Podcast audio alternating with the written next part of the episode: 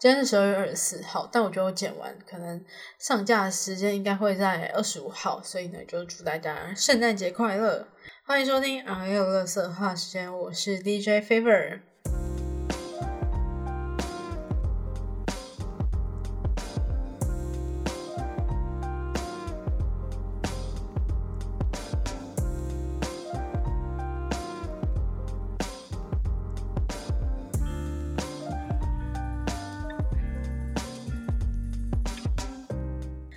这一集主题也是跟游戏相关，然后讲一些偏怪谈类的东西，对，但不是什么很恐怖的故事，就是你会听了觉得哦，干，真的是有够扯的。然后是我前阵子也没有算经历到，就是有跟到这个过程，然后我觉得哦，干，怎么会这样子？总会觉得这整件事情结束之后，你会觉得天哪，这。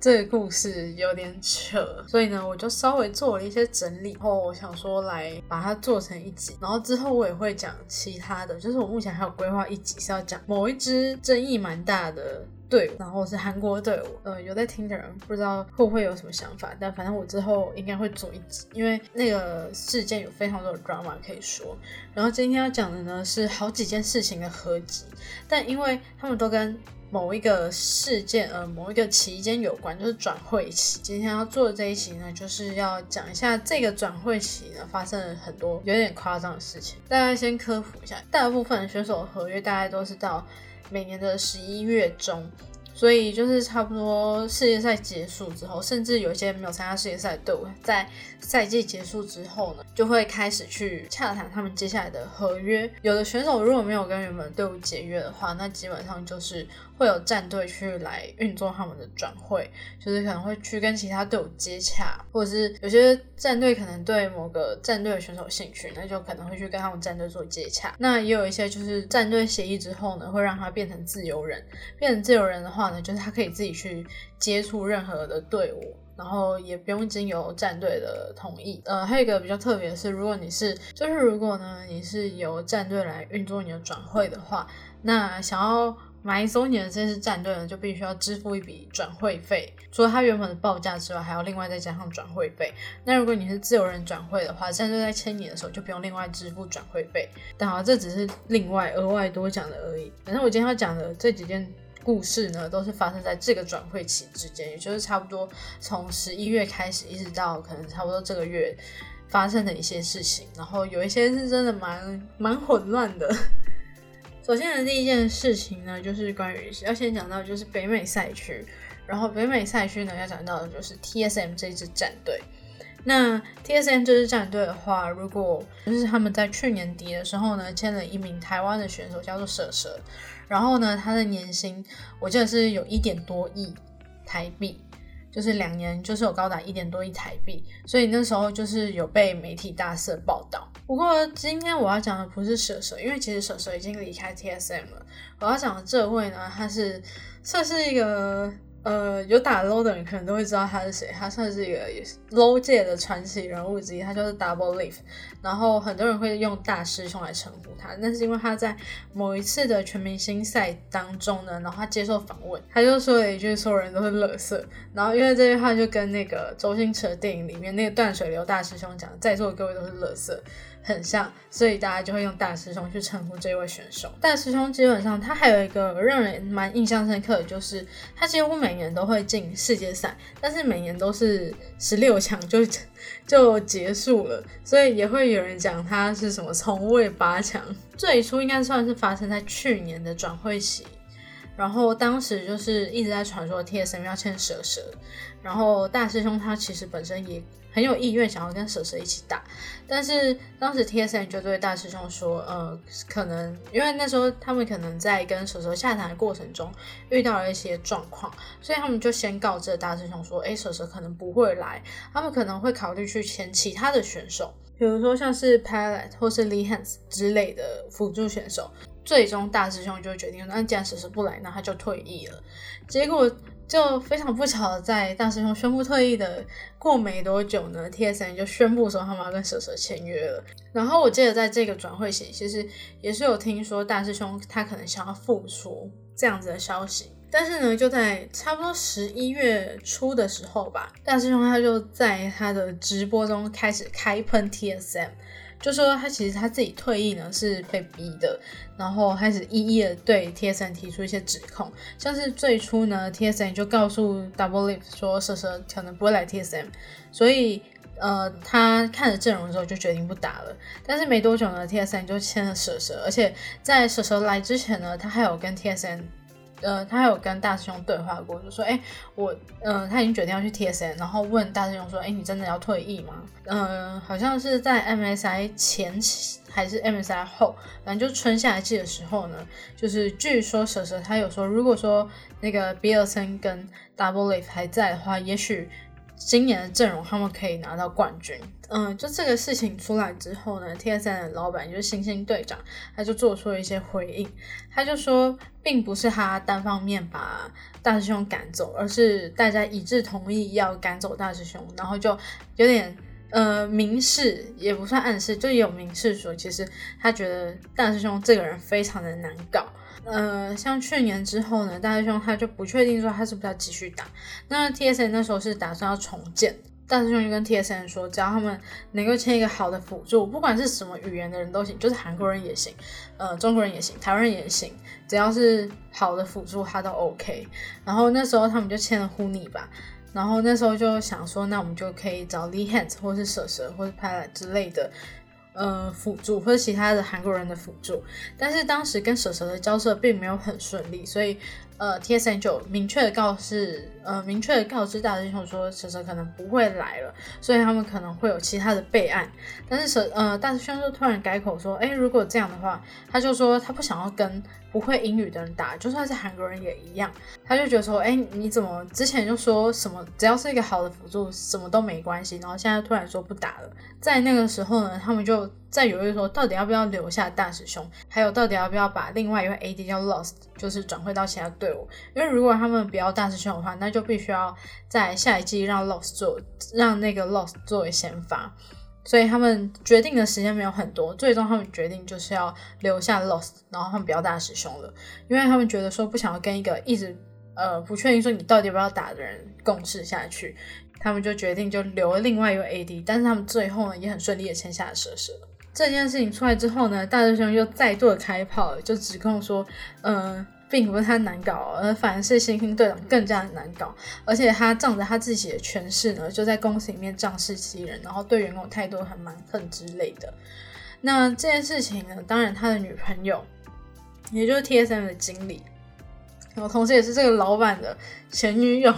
这关系有点混乱。那反正他其实有对这件事情做出回应，但是我个人看了之后，我觉得好像没什么值得讲的，所以这件事情就先略过。然后后来还有一个我也觉得不是很重要，就是 C 九的老板还有表态支持 TSM 老板，就是星星队长。但我觉得这这件事情没什么太大的关系。反正在这之后呢，关于大师兄复出的这个消息呢，好像也就不了了之了。那基本上 TSM 也确定今年的阵容，所以呢，基本上应该是没什么戏了。不过值得一提的是，TSM 今年的教练呢，就是以前 HK 的教练 c h o 然后大家就嘲讽说，是不是签不到 c h o 只好签一个 c h o 再要讲的，我个人是觉得这一次的事件当中最复杂、最难讲，然后事情最多的一件事情，就是前 T1 的选手 Kana 跟 T One 之间的一些纠纷。那当然还不只有 T One，还有扯到其他人跟其他战队。反正就是十一月二十号的时候，Kana 在自己的 IG 发了一张全黑的图。然后写上过去的努力都白费了之类的话，之后呢又发了一张就是类似那种音乐播放器的截图，然后那首歌叫做《谎言谎言谎言》，然后就在影视说自己可能被 T1 抛弃了。在那之前呢，其实当时都有网友会传说 T1 跟 DK 其实都很有意愿想要签下，准备回到 LCK 的 Nuguri，大家就猜说可能是因为 T1 为了要签 Nuguri，所以想要把 Kana 放掉。大约在一年前的时候，Kana 之前就跟 T One 的执行长叫 John King，他们有协调好说，如果这个赛季结束，也就是二零二一年这个赛季结束之后，再来谈隔一年的薪资。那如果当时谈不拢的话，就会让 Kana 变成自由人。在他们世界赛结束，也就是 S 十一的世界赛结束之后呢，Kana 就找到 T1 的管理层去谈这件事情，就是在谈要成为自由人的事情。那 T one 就觉得说，哦，Kana 可能想要离开了，所以呢就开始处理他的转会的事宜，而且当时呢也跟农心战队达成了协议。那时候因为 DK 可能确定要签了农心的下路叫 Dogda，农心就想说，那不然那不然我们就来签 Ghost 好了。大概是十一月十九号的时候，Nuguri 宣布说他接下来这一年可能要休息，DK 签不到 Nuguri，他们就决定要把目标转向 Kana。那 Kana 看了 DK 的阵容呢，觉得哎，我他自己也蛮想要去 DK 的，所以他就透过经纪公司去跟 T1，应该说 DK 去找 Kana 的经纪公司来做协调。那经纪公司就也把这件事情告诉 T1，但是 T1 就说，因为他们已经跟农心都谈好了，可是这件事情呢，就让经纪公司觉得，哎。当初不是讲好，就是如果没有谈好的话，我们就可以变成自由人吗？经纪公司可能就觉得说，为什么呃一般的自由人转会，可是你队伍却要来干涉，所以他们就通报给 LCK。后来 T1 有表示说，当初 Kana 跟这个执行长他的。这个协议呢是口头的，只是口头的协议，就是没有任何证明文件。但是这个执行长目前他已经过世了，所以我们没有办法去确认说过世，嗯，我们没有办法去确认说，也没有任何证明可以佐证说这个协议到底是否有效。那另外一个点就是 T1 他们只给了经纪公司协商的权利，最后的决定权还是属于 T1。然后 T1 他们就是有反驳说，经纪公司讲的就是。他们如果说在二零二一年十一月底之前不能达成协议的话，那选手就会释放为自由人。但是在合约上呢，并不是用协议，而是用协商这个词。这两个词其实它是有一个。有一个差别的，就是协议呢，必须要双方都同意才能够实行。但协商是，如果双方经过讨论过后没有办法达成协议的话，公司可以决定而且实行。所以说呢，T1 只给了 Kana 的经纪公司协商的权利，但最后决定权还是归由 T1 去处理。然后农心就是可能就是觉得说，哎，为什么 DK 要这样截胡我想要签的选手？所以他们本来想要跟 Ghost 签约嘛，就在签约的前一刻就跟 DK 说，因因为我们有财务。困难的关系，所以希望就是原本对 Ghost 的报价可以砍半，这件事情就让 Ghost 有点躺着也中枪的感觉。那他当然就是发文去讲这件事情，而且 DK 也有发声明去控诉农心，就说他们为了就是让。Ghost 可以顺利的转会啊，甚至不像农心收取转会费，可是却用这样的方式去对待选手，觉得很不 OK。那最后呢，农心就是有出面道歉，有解释说这个事事情。那其实，在这件事情爆发出来的时候呢，有很多网友其实是抨击 Kana 的，因为。他们就觉得说，哦，原本就已经要让你去农心了，然后你现在看到 DK 的阵容比较好，你就比较想要去 DK。最终 k a n a 还是去了农心，然后 Ghost 也去了农心。那 DK 他们则是签下的真居的上路叫 Birdo。好了，最复杂的我都已经解释完了。第三件跟第四件事情，我个人觉得可以一起讲，因为它是差不多的事情。反正我还是按照先后顺序讲。首先就是农心，原本农心也上路 Rich，因为农心签了 k a n a 嘛，那他们原本上路 Rich。怎么了呢？大概在十一月中的时候，农心就官宣 Rich 成为自由人。但是后来 Rich 在直播当中呢，他就有提到说，其实，在那个时候一直都很不确定，因为他原本是打上路，但是那时候公司就跟他说可能会让他转中路。可是农心这边一直没有给他一个很明确的答案，一直到各种的消息出来，然后直到十一月十七号农心通知 Rich 成为自由人的时候，Rich 觉得他。已经太晚被通知了。这时候很多 LCK 的队伍其实已经组建的差不多，选手都找的差不多了，所以他觉得他下一届可能就要失业了。反正他那个直播呢，你会觉得他整个人都很无奈，然后又一直觉得他也没有到很想要去讲农信坏话，可他就觉得农信这样做很不 OK。最终呢，也就是今天最新的消息是 V 五官宣 Rich 加入，也就是 Rich 他就去 LPL 的 V 五战队。好了，我觉得 V 五这一届也算是还不错。他们的打野是卡萨，然后中路是 Rookie。这个转会期你会觉得各家战队竞争的有点太过激烈，然后我觉得夹在中间的选手其实有时候是真的蛮可怜的。像接下来要讲那个，就是他是前真居的 Cleed。然后其实他故事和 Rich 差不多，就是他十一月十九号被官宣，就是他离队成为自由人。那在这之前呢，就已经有传言说，呃，真居他们想要把。他们的中路选手 BDD 跟农心交易换他们的打野 Peanut。呃，就是可以的，他在离开之后呢，他就开始直播透露说，其实公司有人在搞他们，但是不是选手，就是选手之间感情都很好。对，就是之前有做一节讲那个 Resco 跟霸凌的事情，他们真的没有霸凌。然后当时其实有传很多的 rumor 嘛，那像当然就是 BDD 跟 Peanut 这个交易的事情，可以的，他就有说当时的传的一些小道消息，他大概都知道实情。那在这件事情出来之后呢的常务他就有出来表示说。呃，队伍里面不是他在搞，就是他先撇清关系，然后他就说呢，在他们结束世界赛回国之后，就有跟选手一对一的对谈，然后在得知科伊德的这个意愿之后呢，也每天都有跟科伊德的经纪公司还有其他的队伍去协商来运作科伊德的转会的这件事情，最后呢，也是根据科伊的本人他的意愿而终止合约。那这件事情出来之后呢，科伊的他就发了 IG 的线动，就只打一个科科。所以也不知道说到底事情是怎样。然后前阵子呢，就是一直有小道消息传说，可以的可能会去 LPO，特别是那个 Doing B，他就有说 FunPlus 可能会签可以的这件事情，我觉得不太确定，因为呃方 u 是前阵子官宣，然后官宣出来的人呢，并没有可以的，反而有那个之前农心的中路沟里，但是也有可能是。选手在签约完之后呢，合约必须要送 r i s e 那边审核，也有可能是审核的问题，就是可能审核还没有过，所以就还没有办法官宣。LP 我会急着官宣，是因为他们最近要打那个德玛西亚杯，所以他们才会先官宣他们的德玛西亚杯的阵容。所以我在想说，也有可能之后才会在官宣，也说不定。就是目前可以的去向比较不明，而且我觉得他也蛮适合去 LPL 的，因为我记得可以的还是会讲中文的，甚至在世界赛的时候呢有。让中文流的访问去访问他，然后他也是可以回答，就是全程用中文回答。虽然我一直听不听不太懂他到底在讲什么，就是口音的问题，一直听不太懂他在讲什么，但是他是完全可以用中文去作答的。所以我觉得他到 LPL 的话，其实也是可以很快去适应。然后接下来这个呢，就让我真的觉得有点难过了。这个是 PCS 的选手，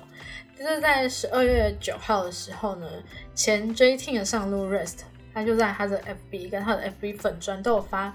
文，就是类似求职文啊，就表示说呢，他他的合约本来是要到明年的十一月结束，但是经过公司的各种讨论之后，就决定在十二月八号跟他解约。没错，他十二月九号发文，就是他前一天才解约，然后他隔天，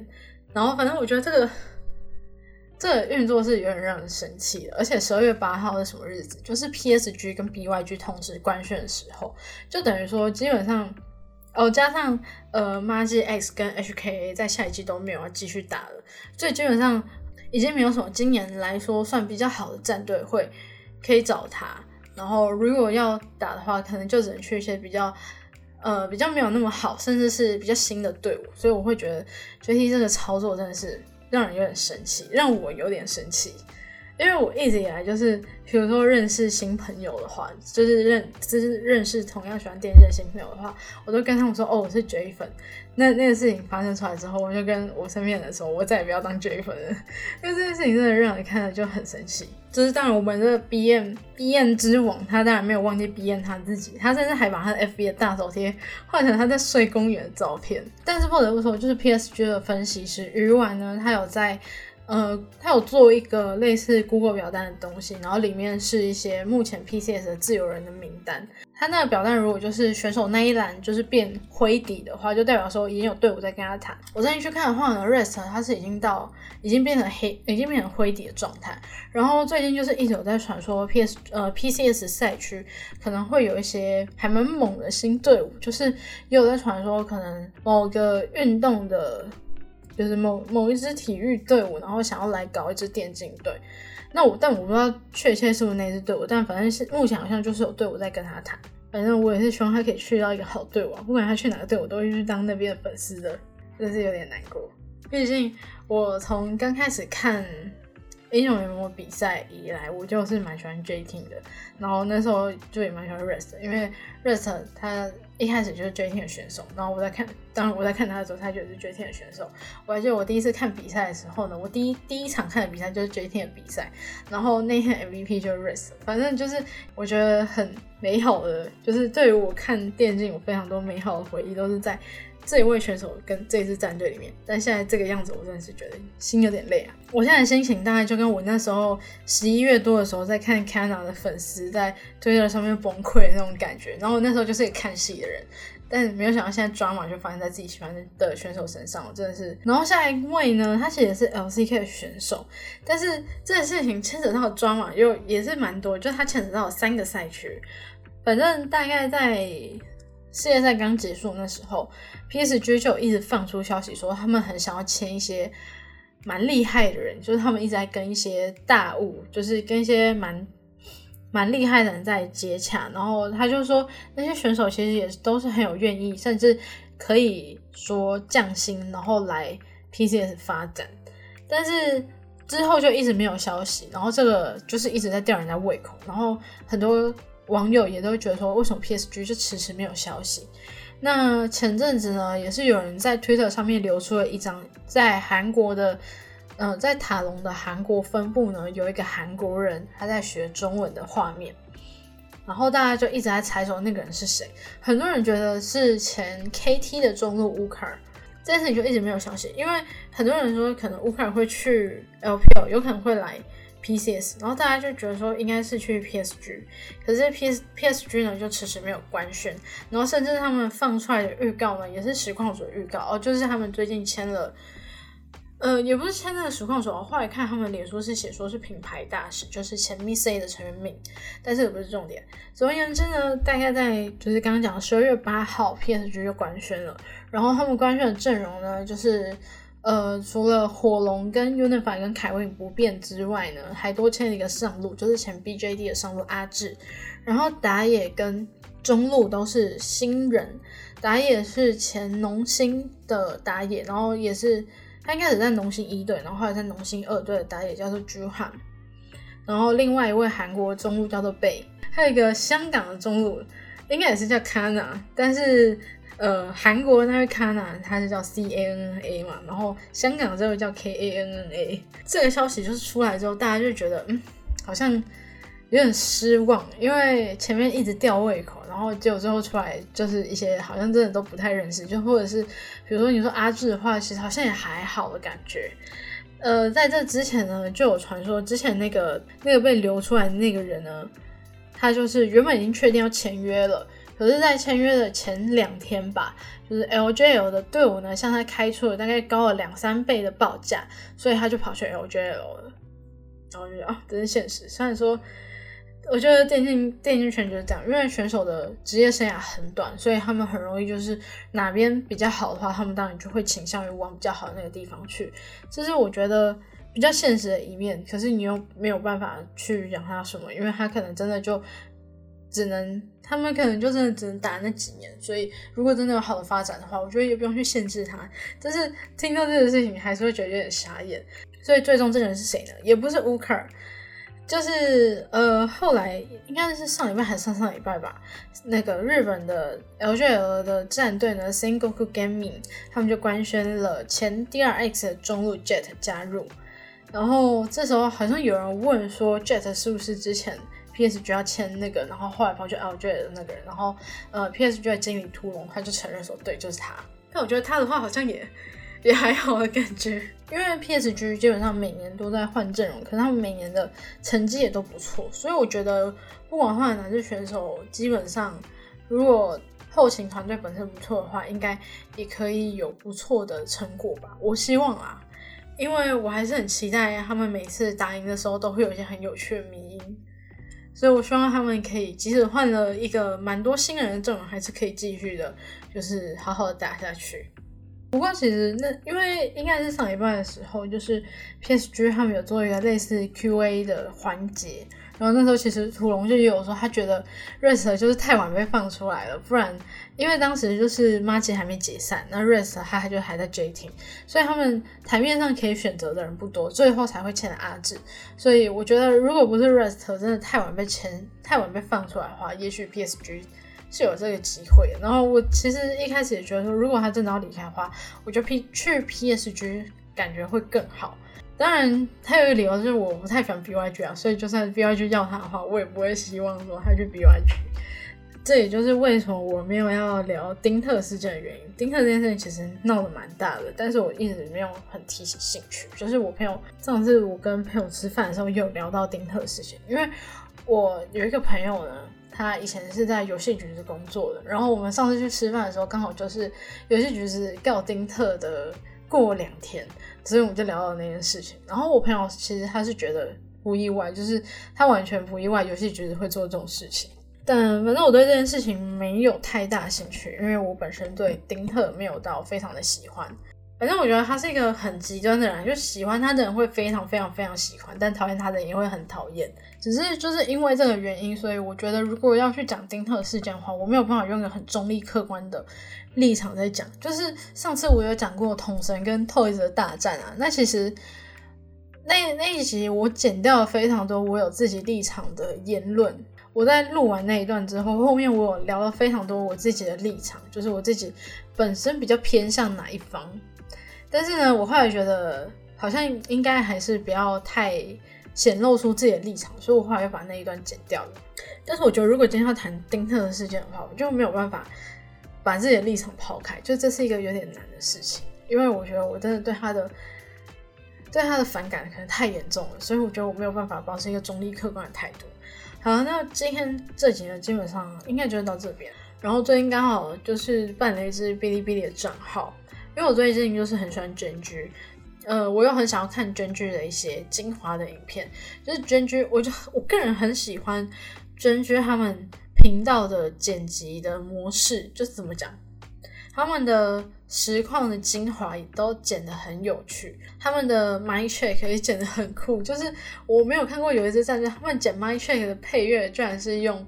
居然是用古典乐、交响乐那种感觉。你在听他们 My Check，就是明明是讲一些很激动的言辞的时候，然后背景却是那种很悠扬的那种古典乐。我就想说，我到底看了三笑。但是他们的实况精华是真的很有趣，有趣到我几乎每一天。都会拿它来配饭，就是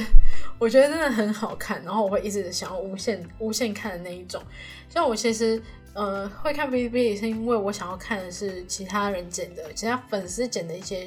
选手的精华。可是我后来发现，其实看官方就是根据官方的精华，其实就已经很有趣了。所以最近就是一直在回味，因为新的成员的精华好像今天才出来。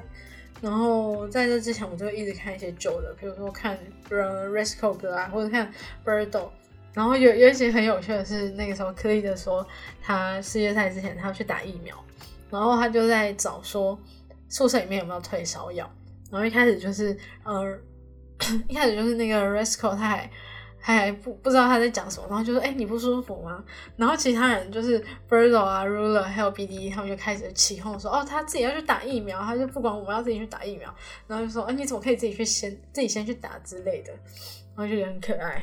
OK，反正今天这一集呢，就是先到这边。我觉得之后可能会很常态性的做出这种跟游戏相关，就是一整集都在聊游戏的，因为我真的觉得。我做的会比较开心，反正我现在就是以我自己做的开心为主，因为我也不管说我今天做这集有没有人会喜欢了。这也是为什么我觉得第三季我做的特别上手的原因。就是虽然说我第三季更新很缓慢，但是相比第二季，我觉得第三季我做的更喜欢。就是有认真的把我第二季在节目上的那些，就是我事后回顾之后，我觉得第二季有的那些缺点都。Cancel 掉，然后留下来都是我觉得我自己认为我还不错的地方，虽然可能不是大家觉得不错，但我我觉得我就觉得说，反正只要我自己喜欢就好，就我没有很奢求说一定要很高的流量，或者一定要大家都很喜欢，我就觉得我自己做的开心就好。所以呢，我个人是觉得说，在做第三季的时候，我个人的就是有更加的忠于我自己的初衷，我自己觉得很开心，因为我自己觉得做第二季有点做到迷失自我，所以。做第三季的时候就会变得特别小心，然后又会很谨慎的去选题，就会尽量的去选说，因为以前我可能会倾向选一些我觉得比较大家会喜欢的内容，但那也只是我觉得，就是我自己做出来之后发现说，哎，好像其实也不一定真的大家都会对那个内容感兴趣。然后后来我就想说，不管，我就只要做我喜欢的东西就好。我觉得这样子做起来会比较开心，然后我也会比较愿意去更新。因为有时候不更新不一定真的是没有时间，有时候真的就是下意识会很排斥、很排斥去做 podcast 这件事情，但是我觉得不应该是这样，因为做 podcast 应该是要让自己开心。所以我最近就是因为找到了在在这一块找到了让我很开心的地方，所以我就觉得做起来变得特别顺手，然后做起来变得特别开心。大概就是这样，这只是我一个小小的心情抒发。好，那就先祝大家圣诞节快乐。然后下一集，下一集不太确定什么时候会推出，可能会在年假，就我不确定是在年假中还是年假前就会推出。就那就先祝大家新年快乐吧。突然有点感性起来。好了，这期就真的到这边了，然后就先祝大家新年快乐，拜拜。